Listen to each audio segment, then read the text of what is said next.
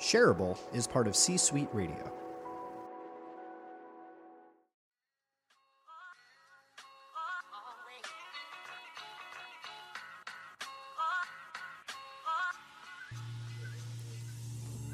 I'm going to go out on a limb here and say that season two is going to be absolutely incredible because in season two, I have a co host. Co host, say hello. Hello. That's Caroline. She's now my co host. So, season two of Shareable is going to be a little bit different. We're still talking about people and technology, but we're going to go a little bit deeper a master class. So, grab your favorite pen And your favorite piece of paper and get ready to take some notes because this is shareable.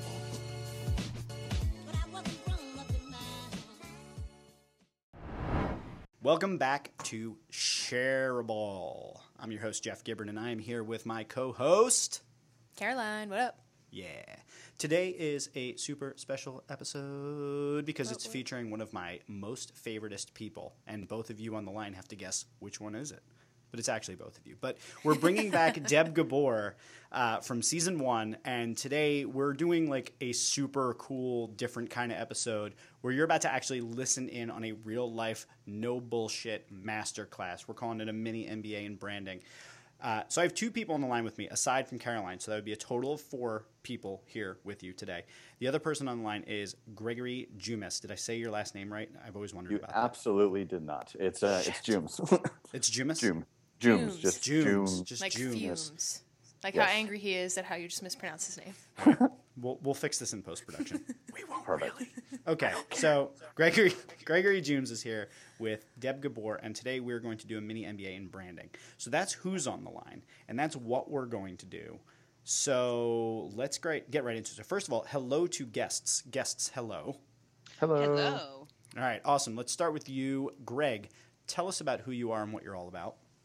Yeah. So uh, my name is Greg Jumes. I am a first-time entrepreneur, and I, more importantly, and more excitingly, if that's a real word, uh, four years in the Marine Corps as an infantryman, deployed to Iraq 2007 to 2008.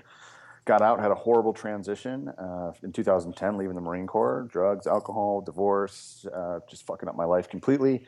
So I decided to go back to war as a private military contractor for four years, uh, deploying throughout Afghanistan, Iraq, and Kuwait, living in caves, tents, getting shot at, getting blown up, all sorts of things. And now I've decided to start a tech company here in uh, Chicago that helps military veterans transition out of the military and find happiness in their life after service. Hard act to follow, but Deb.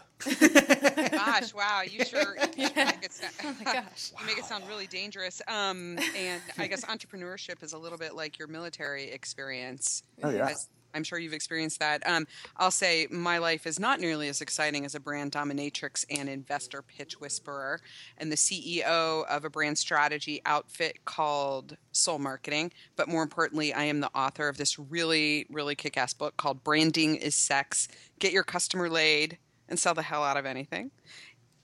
I have read the book and it is phenomenal. One, Deb, thank you for the copy of the book. I loved it. And I've given out a copy to other people and recommended it. And for those of you listening, I strongly recommend that you read it. It's a really kick ass book. So now is the point where Caroline and I are going to kind of step back and just let you two have at it. But where I want to make sure that we start out with this before I let you get into the, the really deep, heavy parts of this and the, the hands on stuff is Deb, I want you to start out by, by talking a little bit about what people get wrong about the idea of brand. Because there's a lot of misconception out there. People think of brand as like your logo or your tagline. And after reading your book and spending enough time talking with you about it that is just the tip of the tip of the tip of the iceberg. And there's so much more to talk about there. So i want you to start with that before you go into talking with greg about his brand and and going through that entire process that you do Absolutely. So, uh, Jeff is exactly right that a lot of people get a lot about brand messed up, particularly when they look at brand specifically as the way you show up in the marketplace. That is the very, very tip of the iceberg or the tip of other things if we're going to continue with the sex metaphor. Um, your brand is more than just how you look or how you talk or how you sound or what kind of colors you use, what kind of imagery, what kind of words you use. Your brand really is sort of the core DNA of your organization. It's something that's inclusive of both your internal workings of your company, so the way you deliver on your promise to the way you operate to how all of your employees show up and how they engage in the relationship that they have with customers but more importantly it's also encompassing of your customers and their relationship with you. So i always say brand or be branded. Your brand doesn't exist without your customers and the branding methodology that we use is really designed to give customers the people who are using your brand who are consuming your brand a seat at the table in forming the identity of the brand. And so at its core the brand has two parts parts to the construct. The first is the identity. That's the part that you control. And today, in this little mini masterclass that we're going to do on branding, we're going to help Greg really dial in what is his brand identity, but we're going to bring the customer into that because the second part of that brand construct is the brand image. And the brand image is the part of it that you don't control. It's really how your audience perceives you, how they relate to you, and how you sort of infiltrate their hearts and minds. So we're going to be putting both of those pieces together when we work on really the strategic underpinnings of the brand. Now, hopefully, when we're done with this experiment, this little little mini MBA masterclass in branding, Greg will have what he needs to form a great brand narrative so he can go out and maybe update his sales language to his customers, update his website, go and inform a creative director if he wants to augment or create a visual identity for his brand. He wants to build a website, make some marketing collateral, do some sales proposals. Really, this is designed to be the stuff you do before you do any of that stuff. Now, that's not to say that companies who have already gone through the visual branding process and have built a website and maybe made a logo and, and done some sales, maybe done some advertising, it's not to say that those organizations who have already started to pursue those creative things can't use them. But this is a way to kind of go back. If you've already kind of put the cart before the horse, you can go back and validate that or augment that by going and establishing sort of the strategic foundation for your brand and really getting that brand positioning and messaging right. So that's what that's kind of the introduction to branding right there. Jeff, do you want me to talk a little bit about how branding is like sex or do you want that to just unfold on its own? I don't think there's anybody that would hear you say that branding is like sex and not want to know a little bit about it. But before you go there, I want Greg to talk a little bit about the brand that he has currently and one of the reasons why you know I had reached out to Greg. Uh, Greg and I met on uh, the WeWork network, and he was looking for some help in strategy and uh, social media. He had just entered the Creator Awards at WeWork, and actually is a winner of the Creator Awards for the work that he's doing. And I thought it would be really important for him to make sure that he tells his brand story. So before we even go through putting him through those processes, I'd love to hear Greg tell us and, and have people who are listening hear what the brand sounds like right now. Yeah, so um, so to me, the uh, the brand is is a representation of of who I am and who I become in my adult life. Uh, when I grew like when I was a kid, I was uh, very quiet. I always listened. I wasn't really the person that you would think would be who I am today. I really kind of uh, set myself up to just be a listener and then execute after I have all the information that I want. And over the past, I would say 10, 11 years, I've been building my own personal brand by being unconventional in damn near everything that I fucking do.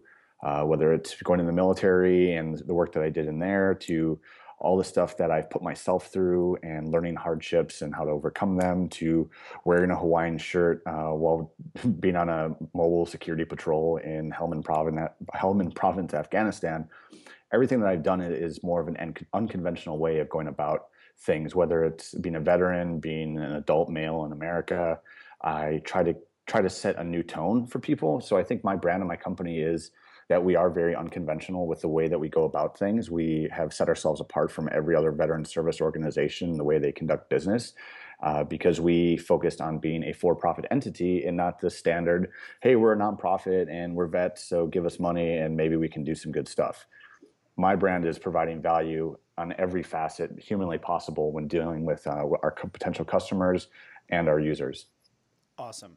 So this is the point where uh, I want to make sure that anybody listening knows that from from this point forward, we've got the story of where Greg came from, and that we've got Deb here with the the entire idea of how to build a brand and and teaching us this mini MBA. We're going to start with with Deb talking about the idea that branding is sex. And then from th- here on out, everything that you hear from this point forward is going to be something you want to take notes for. So I just want to give you a second to collect a piece of paper, grab a pen, because if you put yourself through this same process that Deb's going to be going through with Greg, trust me, your brand will be better off, your company will be better off, and you'll be thankful that you listened to this episode. So, without further ado, tell us why branding is sex, take it away, and go through step by step with Greg on what's up. All right. So branding is sex is a metaphor. Branding really isn't sex, but branding is kind of like sex and it's not about being sexy. So I've been doing some form of brand strategy or marketing literally for my entire adult life, which is too long for me to share on this podcast or really anywhere. Um, so really where this comes from is the idea that the best brands in the world are the ones that can give their customers the feeling of a toe curling, mind blowing orgasm. And what I mean by that is the idea that the brands we choose say something about us as people and they elevate our self concept. They make us feel better about ourselves. They make us feel like we have the world on a string, we're sitting on top of the world, whatever cliche you want to use what we choose whether it's in a B2B scenario or it's in a B2C scenario. So the consumer product products that we buy, what we wear, what we drink, what we eat, uh, what we drink, what we drive, all of those things are sort of part of the process of elevating our own self concept. It's also true on the B2B side. So, you know, let's say you're somebody who's selling computer hardware to IT people inside of, of retailers uh, across the world or whatever. Those people who are making those buying decisions for the stuff that they buy at work are also looking to elevate their self concept. So, branding is something that spans both consumer categories as well as B2B categories. And the choices that we make, they're not necessarily entirely cognitive. This is the most important thing to realize about this. So, all brands should strive for this condition that I describe as irrational loyalty. And what irrational loyalty is, is this idea that you could choose anything, you could buy anything that really has the same functional benefits as anything else.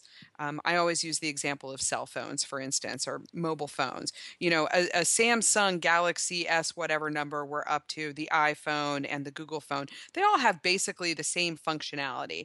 They also deliver similar emotional benefits in terms of how they make us feel. They make us feel connected. They make us feel cool.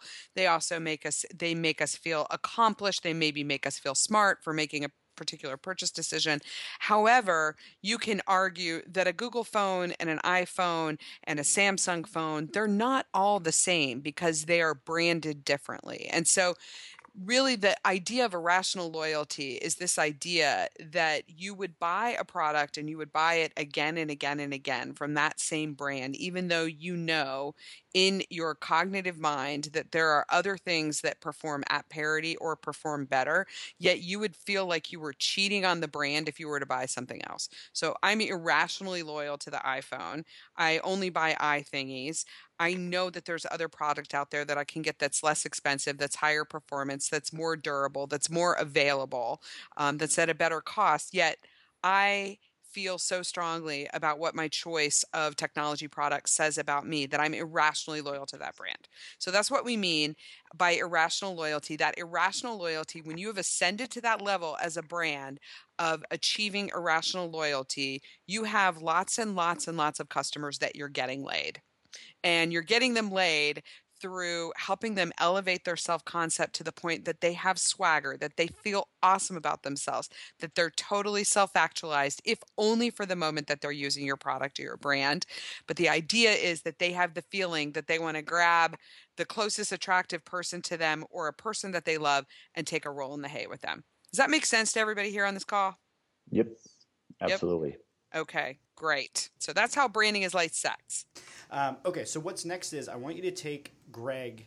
I want you to go through his brand. I want you to to take him through the uh, the mini MBA of branding and actually break down the Victor app and work with Greg on on how to look at his brand, how to think about his brand, how to do the work of finding, uh, for instance, things about his ideal customer and how to inspire some of that irrational loyalty and how to get his customers laid.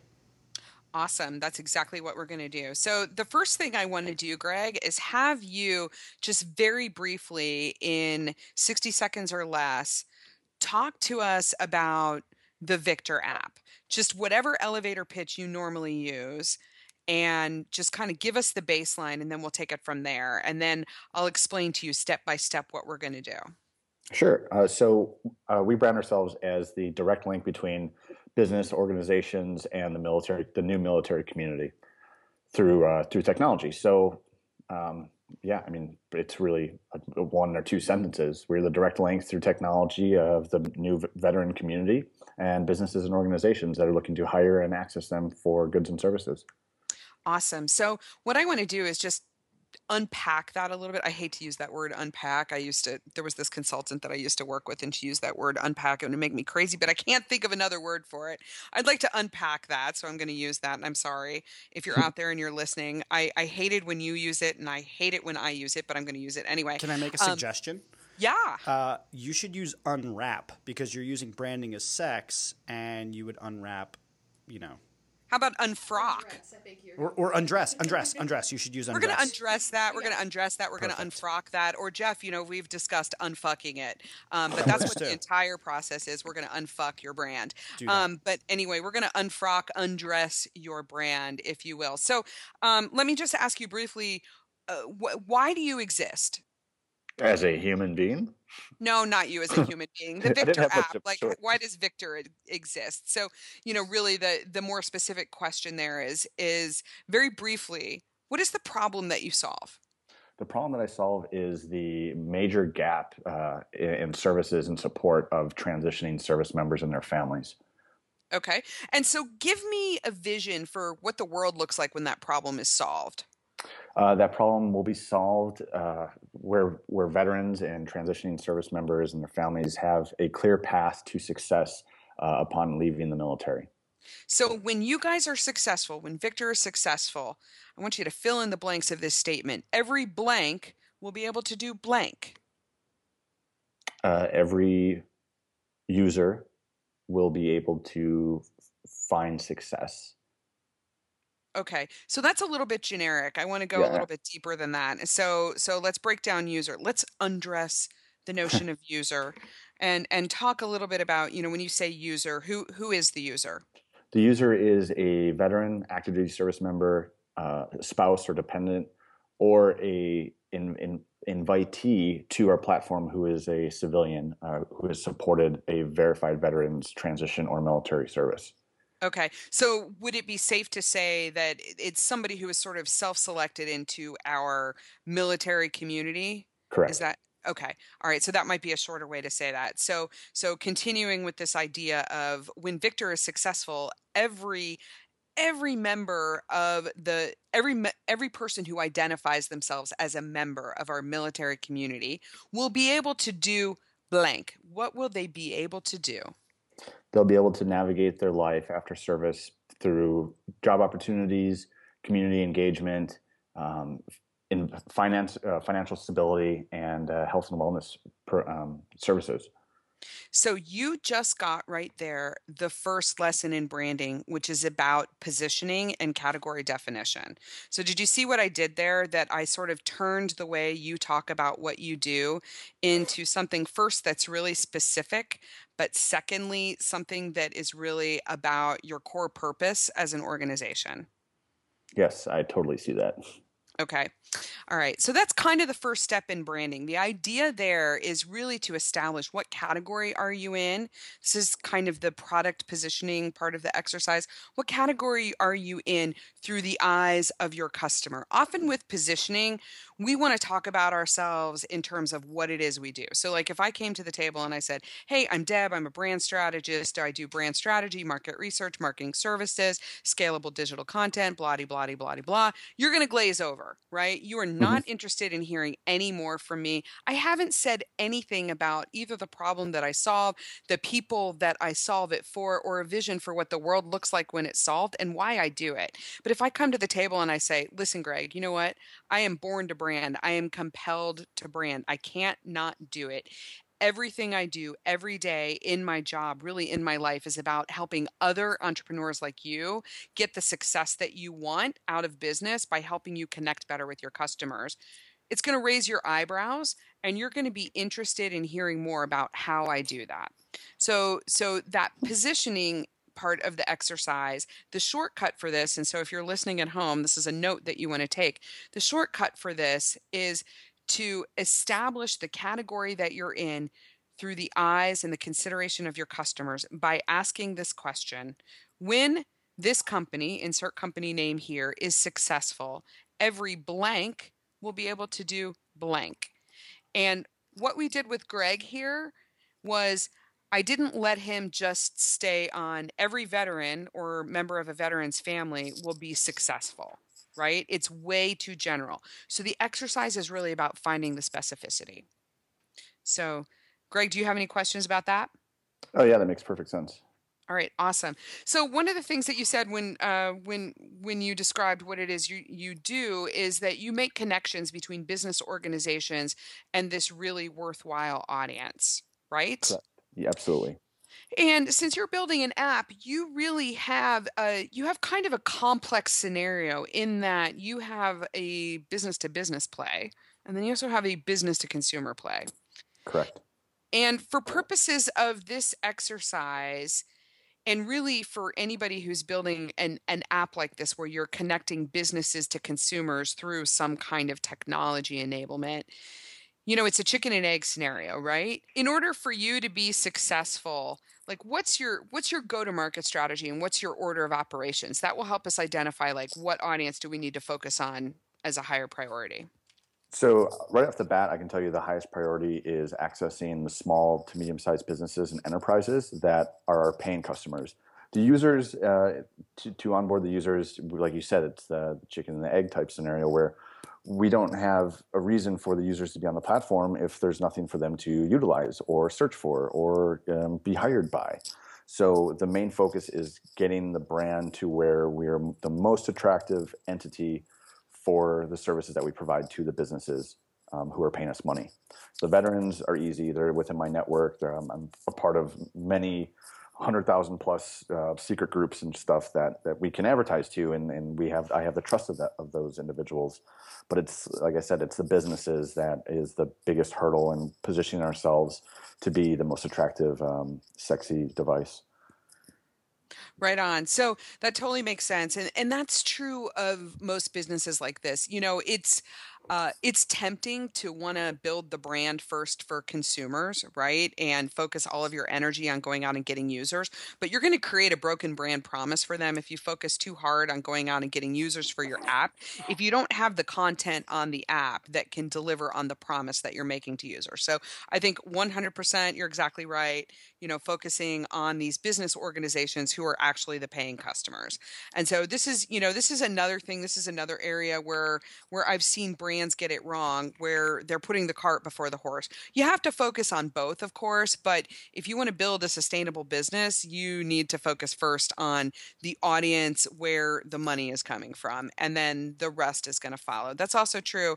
Um, Greg, are you are you trying to raise money? I know that you were an award winner in in the uh, in the WeWork thing, but are you also trying to raise yep. money from outside investors? Yes, we're doing a raise right now.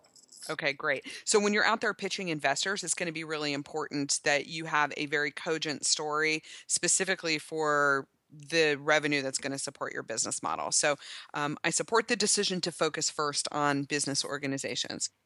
So that said, you know, we did step one, which is really identifying like what is the category that we're in, you know, really through the eyes of customers. So um, the interesting part of this story for you is that we established that you know when you are successful every member of our military and veteran community will be able to get these connections. Um, we need businesses as part of that conversation. Is that the category that businesses will see you guys through? How do you mean so, so what category would those business customers ah. consider uh, Victor to be in? Uh, advertising and marketing. We are essentially an advertising platform. Okay. So you're an advertising platform, you're for advertising and marketing. How do you dial that in more specifically so that you can communicate that? I mean, obviously you've been involved in a bunch of sales conversations already, but how do you how do you dial that in when you go out and you talk to these businesses about being an advertising and marketing engine for them? Uh, well, we focus mainly on the fact that the the lifetime value of our customers is higher, is greater than that of an everyday consumer, based on the loyalty that the military um, kind of instills in you. We're used to going to certain organizations and certain establishments for specific services, and we don't go anywhere else because why would we? Um, the brand loyalty is very, very strong with us, and that's why uh, one this call is very important because we need to build that brand so that we are the one-stop shop for our users to access local businesses and organizations. Ah, there you go. So, so you know, when you narrow that down and you think about the category that you're in, you're an advertising and marketing solution for businesses to connect with these highly loyal military audiences. That Correct. is the category that you're in. Mhm. So, so you know, category definition. You know, I would say if you're writing if you're writing notes at home, that's this is something that you want to take a note on. So, really, really narrowing the focus of the category from the point of view of the customer. So, we started broad with like, what is Victor? You know, Victor, we answer the question of when Victor is successful, every blank will be able to do blank. Then we narrowed the field to the audience that we're focusing on for purposes of this exercise so that we can really build the brand is this business audience first and we narrowed the field to what category do they consider Victor in. So it's an advertising and marketing solution. The second step here is really to identify okay, so if we're an advertising and marketing solution that's going to help them get access to this military and veteran community, what are their other options? Like, what are their other alternatives? And I'm not talking about just direct competitors, but also conceptual competitors. So, you know, who else is in this category with you from their point of view, not from your point of view? From their point of view, it would be simple services like LinkedIn, Indeed, Monster.com, Facebook advertising, um, very, very broad and vague uh, uh, tools. And we brand ourselves as being a very, very niche, very specific, uh, targeted audience. Kind of like you know, there's so many dating apps that there's like Christian Christians meet, um, Jewish people meet, blacks meet. Everything's like super narrowed now because why would you spend your advertising dollars going after a big wide audience when you can go directly to where your audience lies Okay, great. That totally makes sense. So one of the things that you did there that I I think is really great and sort of an advanced skill that is not just identifying what are the alternatives but also identifying how do you differentiate. So so that was really great. Greg kind of skipped a step and so folks who are following along at home, that's what you want to make note of. The next step would be after you identify what are the alternatives, you know, what competes for hearts and minds in that particular category among customers how are you similar or different? And so, Greg, you made a, a good acknowledgement of that. So now what I want to do is talk about something called the ideal customer profile or the ideal customer archetype. So the ideal customer archetype is a tool that we use in branding to bring focus to the brand. So you build the brand for the singular customer who would be most highly predictive of your success. We know that realistically, there is not one customer for your brand, but there's an ideal archetypal customer for your brand that if if you would find like maybe 5 or 6 of these, you would never have to go any further because they would be the most loyal, they would be the most pleasurable to serve, they would be the most profitable, um, they would have the highest lifetime value for you. Um, they don't exist in nature. If they do, they maybe make up a very, very small percentage of your business, but you'll know them when you see them. The idea of the ideal customer archetype is to really document sort of what is our dream customer? Who are we building this brand for? So, taking what we've done already in terms of identifying this business audience, this business organization audience who wants to connect with our our military service families um, for all of these various services, we want to create a profile of who they are. And so there's a couple different ways that we do this. If you're doing this at home or you're doing this at your company, you know, one of the things that you can do, I sometimes have clients, I say, grab a piece of paper and some markers, and I want you to draw this person. So let's say you're you're a company that's marketing to uh, busy moms, for instance, and you want to really dial in which busy mom this is. And we know that there are like millions and millions and millions of busy moms. And so just saying busy moms is not specific enough.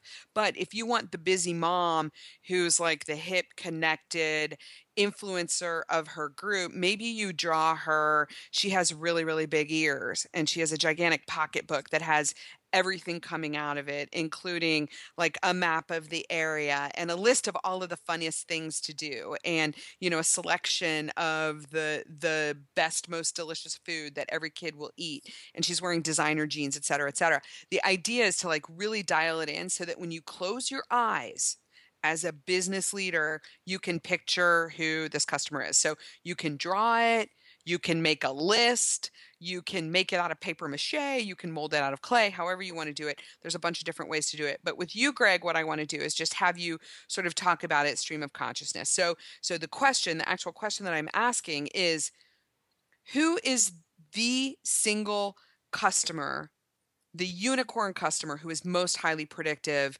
of Victor's success. And again, we're talking about the business organization. And this goes beyond just demographics or firmographics. This goes to behaviors, attitudes, psychographics, values, beliefs, etc. So, uh, my ideal customer is someone within an organization who is in charge of recruiting, hiring, marketing, um, prior military service, or uh, family member who's been in the military who understands the, the trials and tribulations that come along with being a military veteran. They are a little bit the, the age. I've noticed it doesn't really it doesn't really have a play in it. The biggest, most important piece is finding people at these organizations that have an affiliation with the military, and that has been, and it sounds stupid or unreal, but it's literally been just a, a handshake right after that. It's it's open it's being welcomed with open arms. It's oh my god i wish my husband had this. Oh my god i wish my son had this. I wish i had this when i got out. It's the ideal customer is a veteran who is either serving at that organization or they're affiliated with a veteran within their uh, their, their nuclear family. So that's great tell me a little bit about the values and beliefs of that person because not every organization, not every company who's going through this branding exercise is going to have as clear a target as that or as clear a picture. Like for you, you can hone in. You can be like, yes, I'm going for the person who either is a veteran or knows and loves a veteran, and I can go directly to that person. It's sometimes not as clear for other other types of brands. Yep. So, what those brands want to do is align very closely with the values and beliefs of those people that align with the brand that they're trying to create. So, so just for purposes of this exercise, so we can mm-hmm. show everybody else what's going on in a fishbowl here. What are some of those values and beliefs?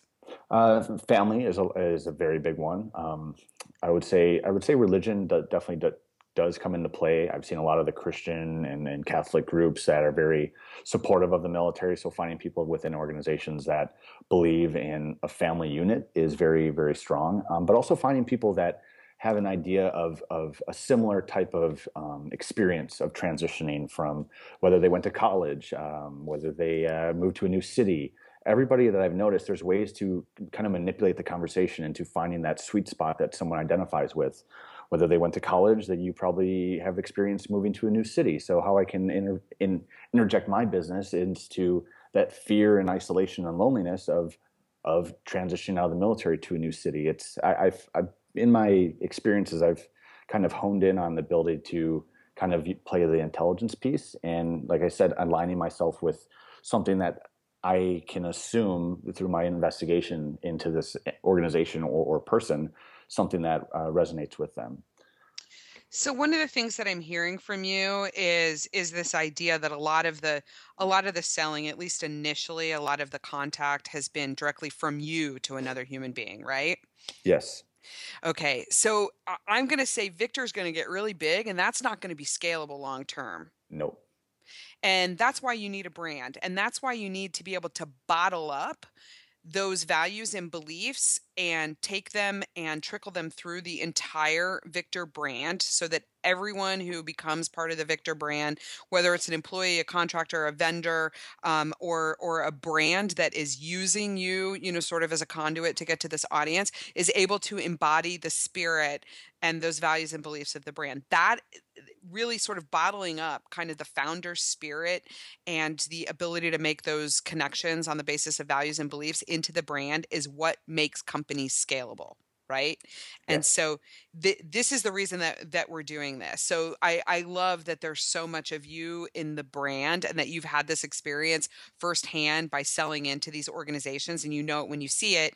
We're going through this exercise at exactly the right time for you because we're going to take it and you know the the metaphor i used is bottling it up we're going to take it we're going to bottle it up and we're going to express it back out through the brand so that this business will scale and it will not always be attached to you greg right Yes. Right. Okay. All right, perfect. So, you know, we're building we're we're sort of building this I it's like a pyramid. We're building a pyramid. Marketing loves pyramid, social psycho- psychology, anthropology, like economics, like we all love this pyramid construct. I want to take you through the brand values pyramid. So, in order to do that, I want to backtrack a little bit and just see um, what it what did you what did you study in school and what was your favorite subject? Ooh. Uh, so probably gym class, uh, but I really liked I, I really liked his I really like history and uh, social um, social studies. Oh, social studies. All right, cool. So, do you remember from social studies? Um, do, do you remember? Do you remember Maslow? No. No, you didn't study Maslow in social studies. I, I remember we studied him. We probably studied him in social studies, or maybe in a high school psych class, or Psych 101 in college. But Maslow, um, you're familiar with Maslow's hierarchy of needs? Uh, I've heard it. I do. I, yeah. So I didn't go to college. I have high school social studies. So just yeah so. so so this may or may not have been something that you covered in high school social studies you don't you don't have to go to college to to know maslow but i'll give you i'll hit the high notes for you so so maslow's hierarchy of needs goes like this it's shaped like a pyramid and and the reason that things are shaped like a pyramid you know they're they're broad at the base and they're narrow at the top you can't have things at the top without having the base and what maslow's hierarchy of needs really says this First, you have to satisfy basic human physiological needs before you can deal with anything else. Like you have experience in the military, you have seen this and lived this firsthand. So, basic physiological needs are things like food, water, shelter, air, right? The Mhm. very, very basics for human survival, right? So, that's sort of at the base of Maslow's hierarchy. Once you have satisfied those basic needs, the challenges of everyday living, then you can start to satisfy a person's needs for belongingness through relationships and build their self esteem. Are you familiar with the concept of self actualization? uh, no.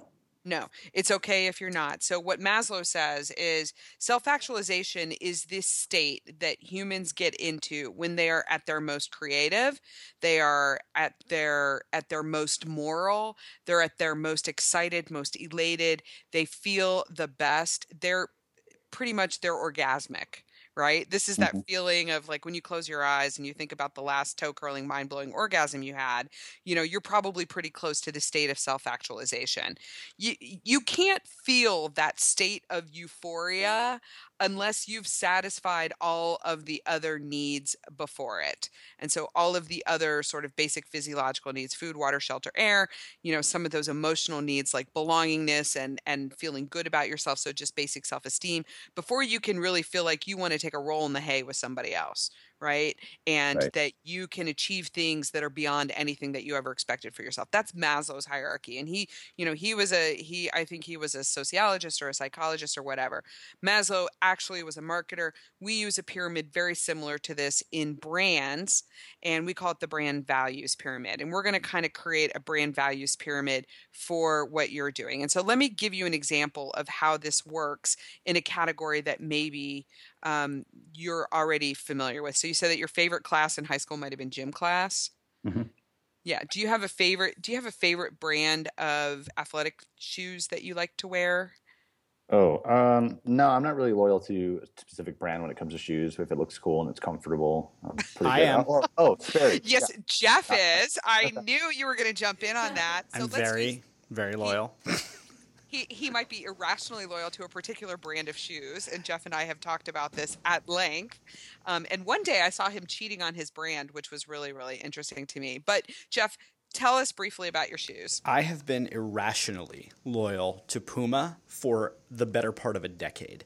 And I very recently, as you pointed out, I have been cheating on them. And, and like the, the cheating has gotten to an egregious point um, that I'm, I'm not ashamed of anymore. I am I think I'm an Adidas convert because I've been wearing the Adidas NMDs with the Boost technology, and it feels like I'm walking on clouds and being hugged by pandas.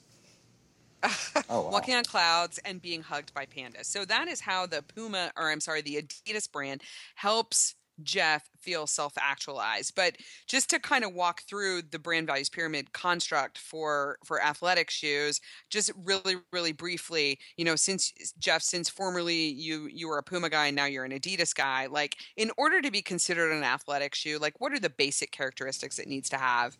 Oh God, uh, it. I think first and foremost, if I look back in my history of wearing sneakers, they need to make me feel like I'm an athlete. And I, I'm not. I'm honestly not trying to like serve that up as like the. Uh, the, the what I think the brand appropriate response is, but I think every sneaker that I've ever wanted to wear has been worn by another athlete, or looks like it would make me faster, or looks like it would make me jump better. Uh, I'm sure there's something in the technology behind all of that, but for me, it, it has always kind of come down to what did it look like and what did I feel like wearing it. I even remember Sure. actually interesting story just to go back to like my my super young childhood. I remember when I used to go sneaker shopping with my parents and I was like 3 or 4 years old. I would test out the sneakers by putting them on and running as fast as I could through the sneaker store and and I would decide on the sneakers I wanted by the ones that I in my head thought made me run the fastest. Absolutely. So baseline requirements for the purchase of athletic shoes are A, they need to be athletic and they they need to suggest that they're athletic, right? They also need to have things like they need to have, you know, some kind of soft bottom, they need to have, you know, cushioning and comfort. They need to make you faster. They need to have a way to lace up. They, you know, they need to be um, you have to be able to clean them. You have to be able, you know, they have to be lightweight, et cetera, et cetera. These are the baseline requirements. What are some of the bells and whistles that you have found about these uh, Adidas sneakers? Like just some of the emotional benefits to wearing Adidas, the basic uh, emotional benefits. Well, I, I will say that one, the NMDs in particular, its particular uh, style of the Adidas, are like a real conversation piece amongst sneaker lovers. So I, I will be honest, as somebody who wears bright red sneakers everywhere, my sneakers are intended to be a conversation piece. So wearing triple red uh, NMDs are like any sneakerhead's going to come up to me and be like, "You have amazing sneakers." So that's one piece of it. Okay, so it's something it has to give you bragging rights. Yeah, for me, like I use my sneakers as a little bit of like a calling card. Like people know that I walk around in these bright red sneakers, so for me, it's always been like an identity thing, um, and like kind of a calling card, similar to my my LinkedIn headline. Everything I, I try to stand out a little bit with them, um, but in terms of there's kind of like the practical, and then there's the emotional. Right on the practical side, they're just damn comfy. On the mm-hmm. emotional side, it's that they stick out, and I can talk about them with people. Right. Great. Okay. So back to Maslow's hierarchy, though, you know, that's sort of satisfying those emotional needs. They make you feel comfortable. They make you, they give you bragging rights. They help you stand out, right? Those are some emotional things. Now, the stuff that's at the bottom of the pyramid, the stuff that's in the middle of the pyramid, so like the basic physiological needs for the sneaker category, like in order to be considered a sneaker, those are the things that every sneaker needs to have. The stuff that's in the middle part of the pyramid, which are sort of like Maslow's emotional and esteem needs, affiliation needs, are these emotional benefits. Is it safe to say, Jeff, that there are other sneakers that are comfy? Probably. I mean, I don't know for certain. I can only. The answer is yes. Just yeah, it probably is. Yes, right. It's, Okay. I don't. All right, I've been wearing the same two sneakers for a decade. Yeah, yeah, yeah. Okay. And then um, are there other are there other sneakers that can imitate the benefit of standing out and getting attention? They You may know, not Probably. Yeah. Yeah, I'm gonna go with yes. Yes. Okay. So the answer always is yes. That's like that's the lesson in this. The answer is yes to the stuff in the middle of the pyramid. So the brands so really this is this is the idea. The stuff at the bottom of the pyramid in order to be considered an x whatever x is and x can be sneakers it can be canned soup it can be an automobile it can be an advertising and marketing service or platform that is specific to military audiences.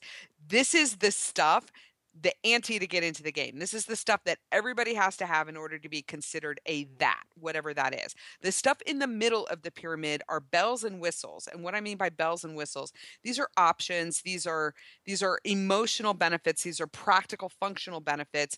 These are things that may be they may be interesting, they may be intriguing, but these are things that other brands can imitate brands that don't do well in brand strategy and really standing out and creating a sustainably differentiated brand that's going to have a legacy are the ones that don't get above the middle tier of the pyramid. These are the brands that want to differentiate themselves on the basis of anything that ends that's an adjective that ends in the letters er faster better slimmer uh, bigger smaller thinner lighter or anything that ends in ity. I call these the ers or the IDIs. So IDIs are reliability, availability, scalability, manageability, flexibility, itty, itty, itty, IDI. Anything. So so these are the things that allow you to compare your stuff to other people's brands, but they're not necessarily uniquely ownable by you. If you are a brand and you are building a brand, it is your job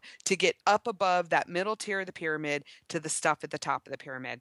And the stuff at the top of the pyramid is the most important thing. The stuff at the top of the pyramid, back to Jeff Gibbard's red shoes, the stuff at the top of the pyramid is the stuff that makes an Adidas shoe not a Nike and not a Puma, even though the emotional and functional benefits below them are not necessarily differentiated. What's at the top of the pyramid is what it says about a person that they've made that choice. And so this is not just true of consumer brands, this is also true of B2B brands.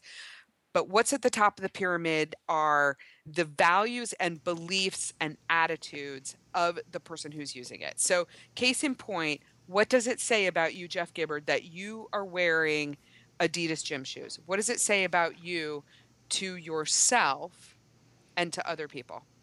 It says that I good. That's a great question. I actually have no idea. I think it's just that I like the way that they look and I like talking to people about it. Or maybe it says if I go deeper on that that I like attention. Maybe well, that's what it means. I'm not exactly the, sure. But what does the Adidas brand stand for? Uh, all day I dream about sex. Is that true or is that an urban legend? That is an urban legend, and that's something I remember from when I was like ten. Yeah. But yeah, I'm not exactly sure. Um, yeah. Right. I, for another podcast, another day, we're going to like go deep, deep inside the brain of Jeff Gibbard and try to understand like what is his obsession with Adidas. But the Adidas brand, the Adidas brand is sort of it's a challenger brand, right? It is a little bit, you know, it's sort of the scrappy underdog. Um, it it's the come from behind and turn your head around brand, right? And that's a little bit like who you are. You challenge the status quo. And so Eh, the choice of the brands you use say something about you as a person. And so back to you, Greg, what I want to do is like really quickly go through that brand values pyramid for you. We'll spend most of our time at the top of the pyramid and then we'll like wrap this up in a tidy little container for you and then tell you what to do with it next. Perfect. Alrighty, cool. So remember, we were talking about, you know, we're doing this, we're going to develop this brand values pyramid. We're going through this exercise. We are focused again on this business audience, like these business organizations, which you already talked about. The ideal customer within these business organizations are, you know, people who are sort of purpose driven, who have a relationship or experience with the military, at least share the values of of people who are involved with the military. So there's somebody who, you know, actually sort of understands and and supports this cause. That's your ideal customer. So thinking back to the category that you're in, which is you're an advertising and marketing platform that helps connect those kinds of businesses with our military and service community, our military and veteran community. What are the baseline requirements that a marketing and advertising platform are going to have to have in order to fulfill that need? Uh, users, uh, a brand influence, uh, and a purpose, I would say. Okay. Um, what else? These are like these are the nuts and bolts things. These are the things that if we're talking about athletic shoes, these are the shoelaces. Would it would things like uh, a self serve platform or um, you know widely available pricing or uh, a list of features that you get along with your advertisements would things like that be involved in this, Deb? Yeah, those would be the kinds of things. Those are really Okay, yeah, the, we have that. Okay. So like rattle off a bunch of those rattle off a bunch of those features. These and these are the things that if they weren't there, like if your brand were deficient in these things, people wouldn't even consider you. So these are, you know, these are not what you're going to market on. These are the things you just have to have. So what are those things? uh, an admin an admin panel for our uh, our paying customers to be able to track the users that are coming and going, uh, to be able to identify them by demographic, be able to push notifications such as specials, deals, events, activities directly to certain demographics of users that are geolocated to their business. Um, a career portal where recruiters can access our database through a licensing portal, basically, to be able to pull um, uh, can, potential candidates based on the match that they have to the customer's industry. Um, you know, admin panel, job service, event panel. What about like ROI tracking and Oh yeah, yeah, yes, yes, definitely ROI track. ROI tracking in uh, in the uh, regards of being able to see how many people are coming in at certain times of the day, how long they're staying, what they're spending, and uh, how how many times they come back. So to be able to track that lifetime value of the customer is very valuable to us and the uh, the partner. Okay, awesome. So the stuff at the bottom part of the pyramid, this is in order to be credibly considered to be an advertising and marketing platform. These are all the things that you need to have. The big lesson in this is nobody markets an automobile on the basis of we have tires, True. right? Right? And a lot of brands get stuck especially early stage companies like yours, a lot of brands get stuck there and they just talk about like this is what we do and this is what we have. And that's great, but again, you're trying to build a sustainable, long-term legacy brand that is going to exist beyond your involvement with the organization because you're not going to personally be able to sell every single customer or get every user to download the app, right? And so you need to get up above those sort of things. So you know, acknowledging the fact, you know, people at home write this down, you know, people don't market automobiles on the basis of we have tires, right? The next tier of the pyramid, these are sort of the bells and whistles or the options packages. I'm old enough to have purchased a car where power door locks, power windows, power steering were options packages that I paid extra for.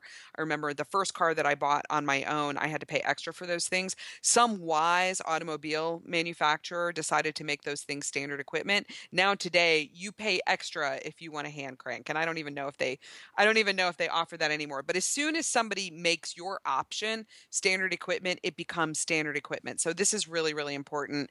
Automobile companies are eh, often they are really really trying to market themselves on the basis of power door locks power windows power steering but uh, you know here's a lesson from my garage. I drive an audi q5 which is a midsize german suv my daughter drives a volkswagen tiguan which is a midsize german suv they're virtually indistinguishable from each other from the outside but they both have wheels. You know they have a chassis they have a steering wheel they have you know they they have power door locks power windows power steering etc both of them have bluetooth both of them have um, a way that if I need to plug in my iPhone, I can.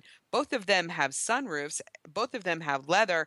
Like the the things that people can imitate are not sustainable differentiators. So today's options packages are tomorrow's standard equipment. That's why when we talk about what's in the middle of the pyramid, we talk about the emotional benefits. So going back, Greg, to Victor's customer who are these organizations and the person within the organization who you know has these sort of military connections and whatever and this is an advertising and marketing platform that delivers you know all of the basic requirements what are some of the emotional benefits that they get from using victor Um, unlimited discount postings unlimited uh, job posting opportunities, uh, the ability to boost their uh, their business and make it be featured. So they are allowed to pay and uh, uh kind of like be able to upsell them the opportunity to make their business stand out amongst their competitors. Uh, the ability to pay an, uh, an increased fee to not allow any of their competitors on the platform. Okay, so let's turn some of those things that you know you talked about them in terms of abilities, right? So the stuff in the middle of the pyramid is like what do we enable people to do? So you you talked about what are some of maybe those advanced abilities. More importantly, what is what does that enable them to feel? That's a good question. Yeah, that's why we're doing this. what does it allow them to feel? So feel special? I would say. Uh, let's be really specific. So you give them the ability to sort of like dial in their own marketing plan, right? Correct. If I'm understanding that, like dial in your own marketing plan, um, and sort of like dial up or dial down your exposure based on your audience and what it is you're trying to achieve, right? You know, you can kind of create this custom thing. How does it make me feel as as your customer that that I can do that? I would say it'd make you feel exclusive and part of a community. Um, not only to be supporting it, but being able to have a tool that very few people have access to. Oh, that's awesome. That's cool. So it gives you, it- you know, you're part of this unique community that, you know, knows something uh, that other people don't know. But also, does it maybe, does it maybe make me feel in control? Yes, yes, that's good. Definitely in control. Yep. Does Because- it, go ahead. No, yeah, you're, you're definitely right with the in control part of it because when I pitch these businesses and they're like, well, we we we hire on Indeed or we advertise on Yelp or or, or Groupon, but this is the ability to control your business and within the demographic, which is kind of elusive up until this point. Mm-hmm. Yep. Um, and you said something earlier, so it, it makes me it makes me feel like like I'm in control. Also, I would think it does it make me maybe feel um like I'm one step ahead or I'm smart because I understand that uh military families are extremely loyal and that maybe I'm getting more efficiency for my marketing efforts by targeting this like really uh, loyal, high customer lifetime value demographic? Does it make me feel smart, perhaps? Yes, I would definitely say yes. I would also Yes. contribute maybe that it makes them feel patriotic. I mean, if you think about who they're marketing to, they're mm-hmm. marketing to people that you know have a background or some sort of a family connection to military.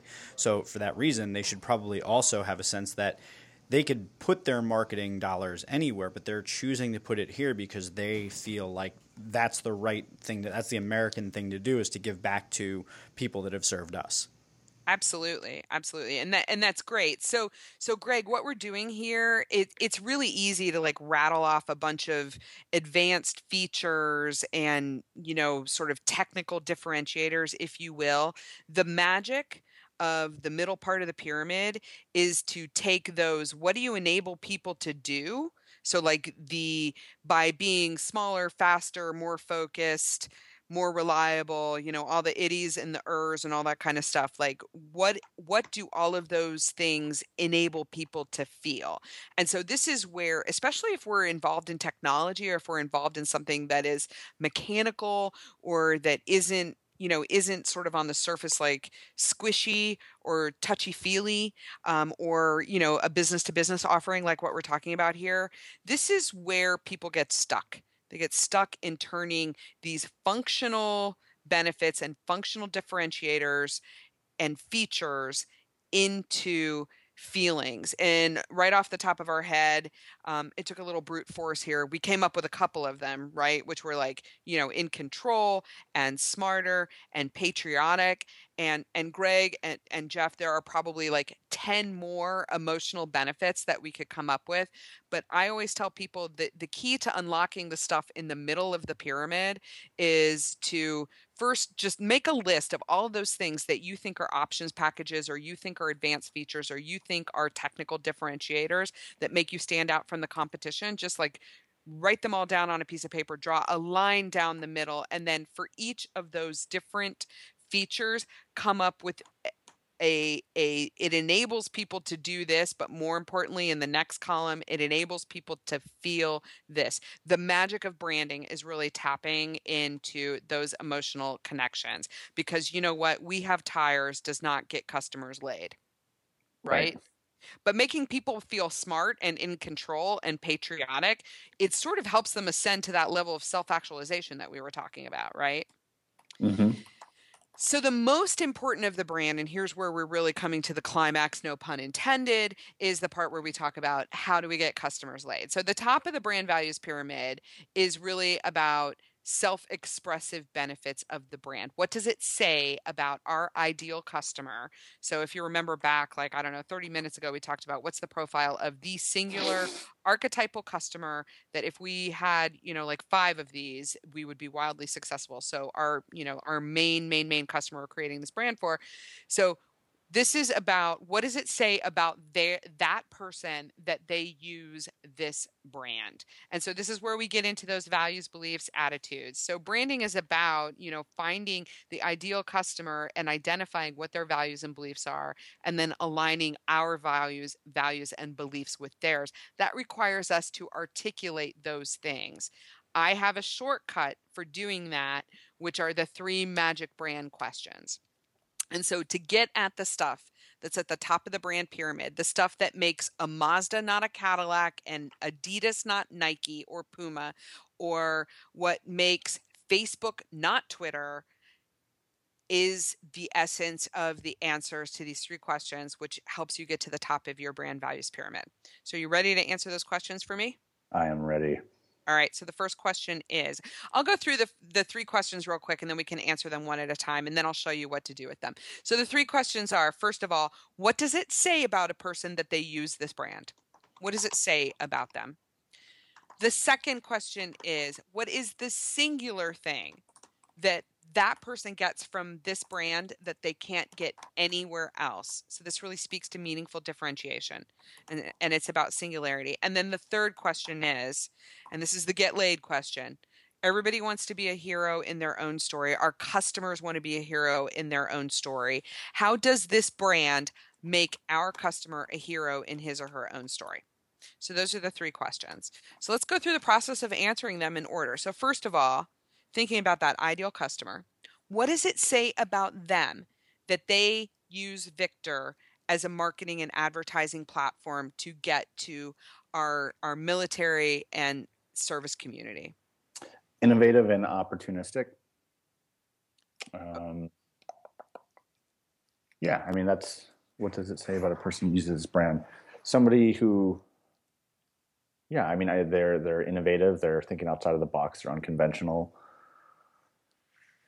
Okay. Uh, I think I do think there needs to be and and I generally don't give advice on this kind of stuff unless people are paying for it and I guess this is a simulated paid situation here but I would say that that you know because of what you do and the audience that you're doing it with that there there does need to be some essence of patriotism in this as well. Right. Yeah, that goes without saying. Um, So, yes. so let me just quick interject here. When Greg and I first talked, it was really interesting because I sensed that he didn't want to use that as like a gimmick or a trick or anything.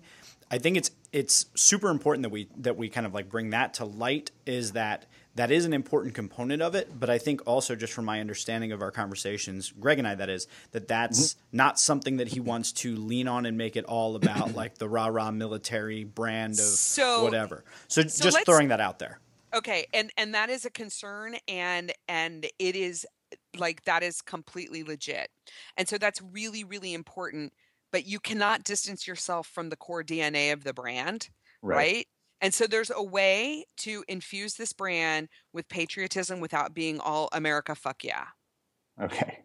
right Yes. and that is why we go through this exercise because i i think it would be amiss to separate yourself from the patriotism completely versus owning a conversation of what does it really mean to be patriotic i think that's an opportunity for you and that's a big idea because Yes. everything that we've talked about in terms of the values and beliefs and your ideal customer being people who understand and believe in and support the military i think that that absolutely is part of the core dna of your brand it's part of the core dna of who you are greg Mhm. and as a founder leader you cannot leave that behind but this is part of the unique kind of the, the unique imprint of your brand is your point of view on what it means to be patriotic. What it means to be patriotic is to, you know, provide these connections and provide these services and honor this group of people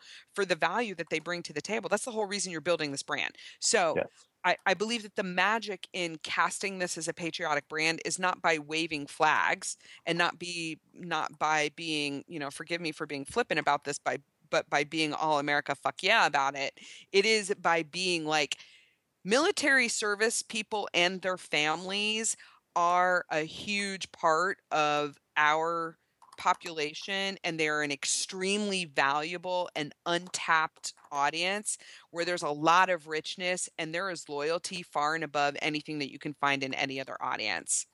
And it's it's patriotic to honor these people in this way. So I, I think that you know I think that this is magic for your brand, and I think it would be a total miss to walk away from it. I don't know. What are your thoughts about that? No, I, that makes a lot of sense. It's kind of just repurposing the um, the standard stereotype of being patriotic and giving them a, a new opportunity to show your patriotism. Right, right. And it's sort of like, what does patriotism really mean? Pa- like, put your money where your mouth is, is really the kind of Mhm. patriotism that you're espousing here, right? Which is like, you really want to be patriotic? Then, then provide services to this audience who are going to love you and be loyal to you for life because they are built this way. That's Right. I think that's spot on because again, Yes. another thing when Greg and I talked to me uh, initially is like there are all these businesses that say, "Oh, we support the troops, we support the troops," but like, w- what are you doing about it? What does that actually mean? And Greg's providing that platform to say, "Hey, here's how you can do it." Um, you know, we're providing the method for you to do it. Absolutely. And that's great. Yeah, I mean, calling calling the businesses out that say, "Hey, we want to hire ten thousand vets," or "Hey, we want to hire five hundred vets," and then kind of putting asking them to put, like you said, the money where their mouth is, and say, "How are you doing that? What are you going to do to, to be able to execute that task and complete it?" And that's when we kind of present to them this sexy packaged platform, and they kind of they go gaga over it. Can't believe I just said that, but gaga. Uh, Gaga. Um, It's so, you know, it weird. is so masculine to use that word, gaga. yeah. Um, so you're almost answering the second question, which is like, what is the singular thing that they get from you that they can't get anywhere else? yeah. Yeah. And Very so true. what we've been talking about is like this really is you can make you you can put some real wood in the arrow of supporting the troops here. Like we can actually make that promise a reality for your business because we have the offerings, we have the audience, we have the analytics and the ROI unmatched by anything else. So like what is the singular thing they get from us that you can't get anywhere else? There's no place else where it, you know the idea is like there's no place else that you can get this kind of access. Not only are you getting these great customers or potential employees or uh, you know fans for your brand but you're you're getting you're getting unmatched access to them because this is the gathering place for them. We're bringing together we're bringing together and connecting sort of marketplace style. The the people who the people who want this and this audience so what is the singular thing that they get from you that they can't get anywhere else Yeah, I mean, right? yeah, absolutely. It's giving them a tool that they that doesn't exist anywhere else. It's giving them untapped access to a direct pipeline of uh, customers and candidates. Yep, exactly. And then the third thing, which is the getting laid part of this. So thinking about that person, we've talked about like this is going to make you look really smart and this is going to make you look innovative and you know sort of like you're on the cutting edge of this but also you know patriotic and it's going to demonstrate that you really put your money where your mouth is when it comes to getting to this audience. This is also going to make you a hero. And here here's the way we make you a hero. So answer the question of how do you make that ideal customer a hero in his or her own story? Like what's going to give them the feeling that they want to take a roll in the hay when they get home from work that day? I mean, uh, I'd probably have to go back to the whole, the like again, the patriotic side of the house and being, yeah, uh, being the one with the idea that brings value, increased value to their company. Yeah Um, i mean the cool thing is like you can you you give that really smart marketing person within that organization the opportunity to like you know they come to the table in front in front of the boss and say i just opened up a whole new market for us in one Mhm. fell swoop like you know it, gi- it gives them swagger at their job right Yep. yeah Absolutely, and and that's the thing that we do pitch is the idea of being having um, having access to a direct audience that has been up until this point very elusive and hard to track. And it's essentially saying, hey, here's an idea instead of marketing to everybody. And it's kind of like what you're doing of here, dial things down and figure out what the perfect candidate is. We kind of fill that void for them and kind of say, hey, instead of you know zero customers that you have coming from a demographic, there's 400,000 potential customers in Chicago that want to go to your burger bar or want to go to get their car fixed from your auto body shop. Why aren't you advertising to them? Why don't you want their business? Hmm Yep. So, you know, you have the opportunity to go to folks and say, you are missing a huge opportunity, right? You know, what if I told you that there is a, a large audience of extremely brand loyal people just waiting there for you to make and deliver on promises to them? And I show you a great connection to them that's going to make you feel smart and in control of your marketing dollars and et cetera, et cetera, right? You know, Absolutely. You, you have a whole story here. And I got So- one more thing. Just let me throw one thing in there, just at a macro level. I, I can tell you that as a as an everyday marketer, it's getting more and more difficult to reach your uh, your audiences on the channels that everybody else is using. And one of the things that I'm starting to see crop up as a really intelligent strategy is to build media properties or find media properties. And that, this is why influencer marketing is so uh, popular right now. Is that people are having trouble getting in front of specific niche audiences. And what you have built here is really you're somewhat on the cutting edge of that by building a captivated audience of a particular demographic that you can give businesses access to. And it happens to be a very desirable one. It's not like, you know, single moms who like tacos within 10 miles of the Space Needle. We're talking about like a very large audience um, that is highly desirable to be associated with, both from an emotional perspective and also from just a, a good press and PR standpoint. So, you know, at the macro level of what you're offering, you're also on the cutting edge of a new trend towards building media properties that gather a particular uh, and specific audience. Correct. Yep. Yeah, absolutely. Awesome. So let's talk a little bit about, you know, what we just did and and how you use this and what the next steps would be with this. So first of all, let me ask you, did you get value out of this? Yeah, uh, I feel smarter already. I've been taking notes. okay, good. All right. So what are I, I guess I'll ask like what are some of your takeaways from this that you think that you'll be able to use? And then we can talk a little bit about more, you know, maybe what are some of the things that you're not thinking about? Um, the the biggest is the the tiers. You know, is going through that because that really. I, I mean, I've been thinking about stuff in my head this whole time, and then after you kind of went through these this tier thing, and then the three brand questions, it really made uh, things. It, it's really it's really things are more dialed in now. I have a, a more of a clear path of a market strategy and how to talk to people, and it's only going to make me more valuable. Like I have I have not heard any no's yet from any businesses that I've talked to but someone's going to say no and i'd rather wow people right off the bat rather than dealing with this extensively like long sales cycle um, i'd rather win people over a lot faster and get them excited in a larger way than i already am Right on. So the that's exactly right. This process is really it, it's about bringing you focus. It's more about what you're not going to do than what you are going to do. It prevents you from trying to be all things to all people. It also helps you scale. So as you grow, again, you're not going to be the only person who is going to be out there selling this. And I'm imagining that you're not going to just have, you know, maybe a sales force who's going to be calling on enterprises, but you're going to have some serv- small, uh, some self-service way eventually that small businesses will be able to just come onto the platform. That's going to require you to do marketing and get this message out there in a highly extensible way that isn't just Greg Jumes delivering the message himself, right? So Right. that's, you know, doing this early and getting this clarity now helps you it helps you with hiring decisions, it helps you with marketing language, it helps you in screening in the right kinds of customers. It helps you put a velvet rope around what you do by defining like these are our ideal customers. These are the customers that we want to do business with.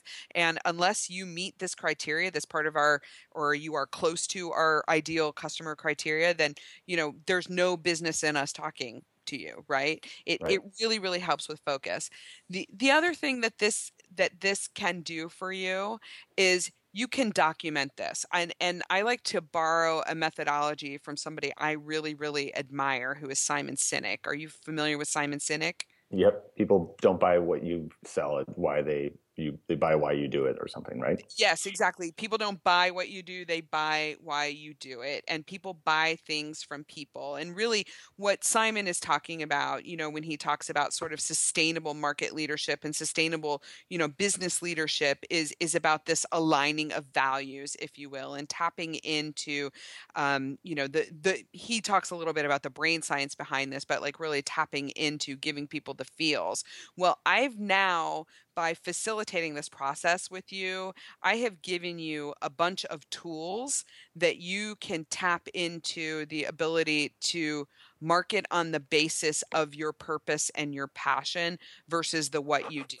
So, you know, when I first talked to you, and we had like a little side call a couple of days ago when I was like, yeah, just give me the elevator pitch. I have to be honest, I kind of zoned out a little bit because you told me what you do, right? Mm-hmm. I've now given you the tools that you need to talk about why you do what you do first, how you do it, and then what you do, giving people permission to sort of buy into the purpose and, you know, kind of the the the business and and industry and world changing attributes of what you do, right? Yes. Um, so so you have that and you now have language for that. You also have like if you've taken this and you've documented this you probably have everything you need to write updated about us copy for your website. Mm-hmm. Sales pitch copy like if you take this and and you look at it this way you can write a sales pitch which is like here's a problem. Explain this is the very first thing we did in our conversation. Here's the problem. You know here's sort of an exposition of a problem. Here's a vision for what the world likes looks like when the problem is solved. Remember i asked you when victor is successful every blank will be able to do blank. That's your vision right? Mm-hmm. the, the third thing is here's our unique solution to the problem. This is how we solve this problem is by connecting businesses with this audience in this way right? So mm-hmm. that's you know that's how we're going to do it. Then you get to talk about what you do. So you have everything you need to have a revised sales pitch that tells the story first in an emotional and inspirational way and then gets down to business right? Without yes. you know without glazing people over with the technical and functional benefits and and features of the brand. So those are some of the next things that you would do so yeah, I can't. Um, yeah, I, I don't know. It's a lot to digest. I've been like trying to write notes and listen, and then I'm like, all right, how many times am I gonna have to listen to this podcast again after it airs so I can get all the content out of it? And shit, I'll probably have a bunch of fucking questions then. Uh, we support but, this. That's going to make our download numbers look amazing. yeah, yeah. Well, you know, the cool thing is that you have all of this. Generally, when when when my company works with com- other companies on this like we'll do this what you know this is something that takes place generally over the course of an entire day you know there's going to be like whiteboards and and we use big pads of sticky note paper and markers and you know every wall in the room is covered with the documentation of all this stuff and then it, like it, it, Rome wasn't built in a day. I mean, we just started this process right here. What we did right here was sort of a simulation of what takes place in a branding process, which really is it this is the climax. This is not the you know this this is not the the complete finishing of it right? I wanted everybody to finish right. but truly truly you you finish when you've taken this and you've turned this into useful deliverables. But this is the the middle part of what happens right and then uh-huh. you take it you absorb it you turn it into you know actual brand messaging and brand language and stuff like that that's when you really finish. This is this is truly like the climax. Nice. Dynamite. Well uh, i gotta let you guys in on a little secret uh, I actually only brought you both on so that we could do the branding exercise the whole time. We've just been doing it ourselves, watching you. have you really? No, we. I, well, I mean, I have. Jeff I have, is taking furious I have, notes. I have a lot of notes, um, but I uh, very much like Greg. I'm thinking, uh, how many times do I have to go through and listen to this to make sure that I get all the pieces? But but as we were going through it, like I, I, I was kind of my mind was split between two different things. On the one hand, I was thinking about Greg and his business and trying to answer those questions for myself to kind of preempt it, see what I know about, and you know, just try and be part of that. But at the same time, I was like, well, shit, I have to answer this for True Voice Media because this is really interesting. like the bottom of the pyramid, like what's our kind of par for the course? Like what are our basic needs? What are our bells and whistles in the middle? And then, you know, so uh, it, it was uh, it was very uh, cool. luckily for our listeners, we'll have show notes that you can Yeah, sort of oh go along God, with that help yeah. you guide this process. God, so hopefully be that'll be so helpful for, download. for you, Jeff, and you too, Greg. Yeah. So there's going to be plenty for people to download in the show notes for this. Um, I want to personally thank you both for coming on. I know this was one of our longer episodes, way more in depth. This was a full on masterclass. And I want to thank you both for setting aside the time. Greg, thank you for coming on and, and being a willing participant in examining your brand so that we could pick it apart, kind of come up with new messaging for it, but also hopefully to let people know that you exist uh, out in the world because I think what you're doing is, is really sexy and really cool. So thank you. And then, Deb, thank you for coming back. Um, and and continuing to be my podcast wife, um, and and just bringing all of the the funk and the noise that you bring uh, with your brand dominatrix is is is. Um, Thank you. So- Thank you. So, so- glad to be here. And I and I also think what Greg is doing is really really amazing. I'm really excited for you and I can't wait to see what you can achieve. Thank you so much, Deb. All awesome. right, I Hold have on. a- Hold on one second. All right, there we go. Yeah, Okay. right now though, we want to let uh, Caroline say a few words. Uh, thank you for all for being here, and then our, our nifty new outro. Yeah, we're going to close out the show all together. Um, so, where can the people find you guys online? We can start with you, Greg. Uh, you can find us at Victor App, V I C T O R A P P dot I O, uh, or on Facebook or Twitter at the handles at Victor Tech Inc. Awesome. And people should go do that. And you too, Deb. So I would love for people to find me either at solmarketing.com or you can go to my book site, which is brandingissex.com, and buy my book because this methodology that we went through is covered in great detail, and these exercises are covered in great detail within the book. So uh, if you don't want to listen to this podcast again and again and again and again, which I, I don't mind if you do, but if you get tired of hearing my voice, I sometimes get tired of hearing my own voice. Uh, you can read all this stuff in the book, and then you can also find me on Twitter at Deb D E B underscore Sol, and I would love to hear from you guys. Yeah, she's out there. She's tweeting. It's true. You'll see us tweeting each other.